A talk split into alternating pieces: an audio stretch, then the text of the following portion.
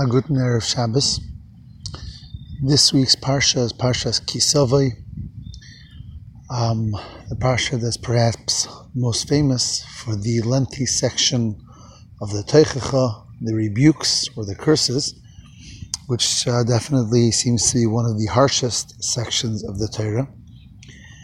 And yet Chassidus teaches us that Hashem, of course, loves each and every one of us, and therefore there's no curses for the sake of curses, punishments for the sake of punishments, but that rather these curses or rebukes are contained within themselves great blessings um, and great goodness that because of their greatness and goodness are concealed and disguised in the form of curses.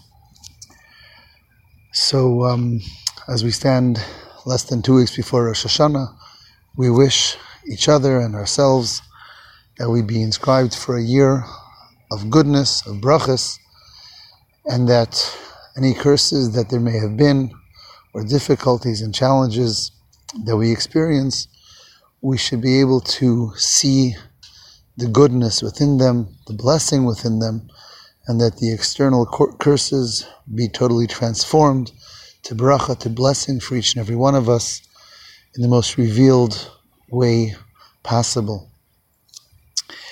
I want to focus um, today, though, not on the Parsha specifically, but on an event that takes place today around the world, and that is the annual completion of study of the Rambam. it was some 34 years ago that the Rebbe instituted a schedule of learning for every person, man, woman, and child, where everyone is able to learn from the works of the Rambam on a daily basis. And he gave three forms of learning it. One is where one studies three chapters a day in the Rambam's book of Mishnah Torah, finishing it every year. Um, one is to study one chapter a day, finishing it every third year. And one is to study from his book of mitzvahs, following the schedule of the three chapter a day Rambam study, and finishing the book of the 613 mitzvahs every year. So today, for the 37th time, is the completion of the book of Rambam if one studied three chapters a day, or the 37th time the completion of the book of Sefer HaMitzvahs. So I want to talk a little bit about that, and perhaps a very important message that we can learn from the Rambam. The Rambam is clearly one of the greatest Jews that ever lived. Um, famously on his tombstone, over his grave in Tiberia, is uh, engraved the words Mi Moshe ad Moshe lekam ki Moshe, that from Moshe Rabbeinu, from Moses until the Rambam, who carried the same name, Moshe, no one else rose as they, no one was as great as from Moshe Rabbeinu until the Rambam, which is a period of over 2,000 years, and some of the greatest Jews lived there. But clearly, Klal Yisrael always held the Rambam in the utmost esteem as one of the greatest Jews that ever lived. And there's so many sides to the Rambam. But without a doubt, one of the stunning things of the Rambam is his genius. Um, the Rambam is one of the greatest commentators and writers of Torah ever. He wrote one of the basic works of Jewish philosophy. He wrote a work on the entire book of the Mishnah. And he wrote his magnum opus, the Mishnah Torah. But he was also famous as a scientist, as a doctor. Um, his works of medicine were accepted the world over. He was the personal physician to the Sultan in Egypt of his time and was the physician to many, many thousands. So we're talking a person of unparalleled genius, both in the sciences, medical world, and Torah. Interestingly, this genius of geniuses, um, his magnum opus, though, is his book of halacha, his book of Jewish law, where he lays out all of the halachas or all the basic halachas of the 613 mitzvahs of the Torah. That's the book that he devoted most his most effort to and saw that as his greatest work. And indeed, that's the work that he's most known for um, amongst Klal Yisrael for the last thousand years, or almost thousand years. Now, we have what might appear to be a contradiction of sorts Typically, when we think of genius, when we think of someone who's so great in mind and wisdom, that doesn't necessarily come along with thinking the person who's so into halacha, which is law, and scrupulous in the details of every law. Um, sometimes we tend to think that laws and restrictions are for children or for those who are less learned, but the wiser one is, the more brilliant one is, so the more they perhaps aren't bound to the details of the laws. They can make their own laws. They can understand the best way to be. They don't have to be so, again, so bound to the details of laws. And the Rambam teaches the opposite. The greatest of minds, the greatest of geniuses, devotes himself to the details of what are the halachas of the Torah, what are the basic laws of the Torah. Now, how do we understand that? How does the Rambam bring together the two worlds of genius, of knowledge, of unparalleled wisdom, and yet that basic commitment to all the nuances of halacha, of law. And perhaps we can learn a special message from the Rambam's words with which he opens his book of law and his words with which he completes this book of halacha, which again we complete today together. The Rambam opens his works with the famous words. He says, Yisoid the foundation of all foundations and the pillar of all wisdom. Leida sheyesha matsui rishon v'humamsi kol nimsa. To know that there is a first existence, the existence of God, who creates and makes everything else come into being. Note the Rambam started with the word das. He says the foundation of all foundations to know about God. He doesn't talk about belief, to believe in God. He talks about the knowledge of God.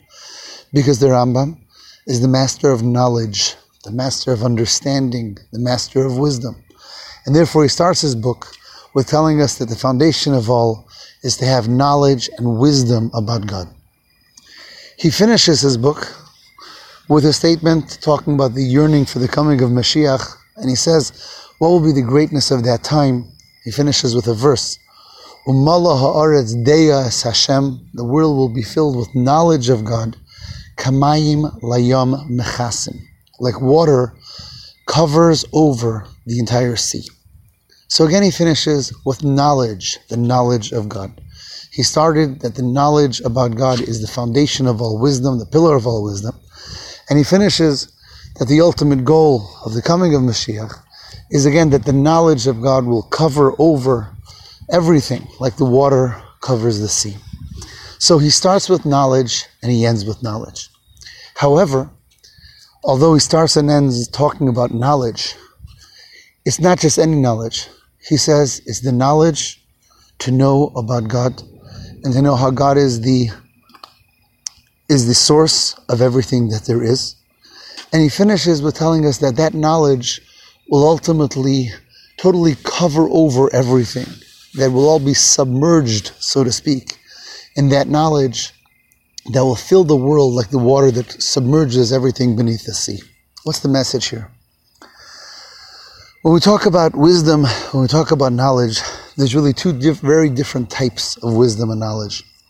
There's one wisdom and knowledge that feeds into one's ego and makes one feel greater and bigger and more egocentric.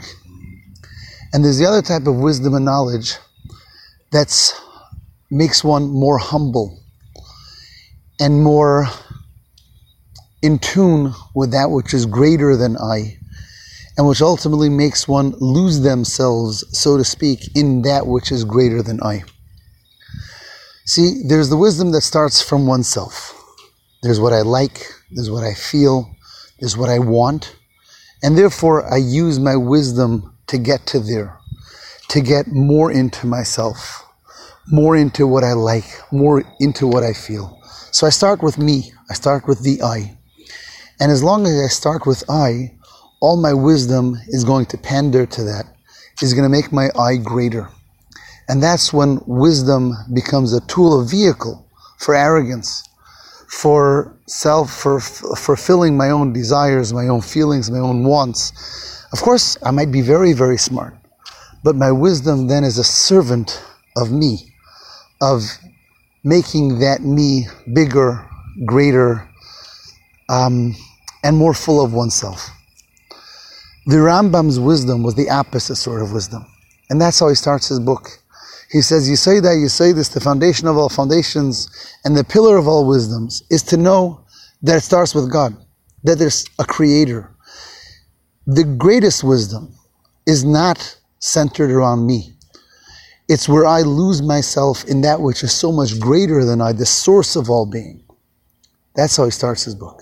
And he concludes his book that ultimately that wisdom will be so um, encompassing, like the water that covers over everything underneath it. In other words, I totally lose myself in the wisdom of that which is, again, greater, so much greater than I. So the Rambam's wisdom is not a stepping stone to feel more self. To the contrary, is the wisdom that helps one be humble and connect to the infinite that's infinitely greater than who I am. This is how the Rambam opens his book. This is how the Rambam closes his book. And perhaps this is how we can understand how this greatest of minds and wisest of the wise devotes his life and his work to halacha, to knowing what does Hashem want from me? What does Hashem tell me how I'm going to live my life? And the wiser Rambam was, the more he devoted himself to that which was above him, to the halacha, Hashem's way of telling us human beings what's Hashem's vision for us. And that's the Rambam's message. Wisdom doesn't or shouldn't lead us to being more self centered.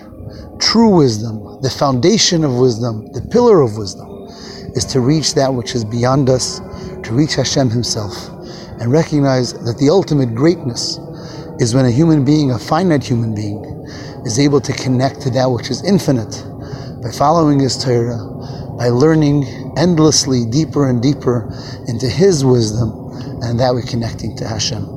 May we very soon and very quickly merit that prophecy that Rambam finishes his works with, that we read today, to live and see that time that the world will be filled with the knowledge of God like the waters cover the sea. A good Shabbos.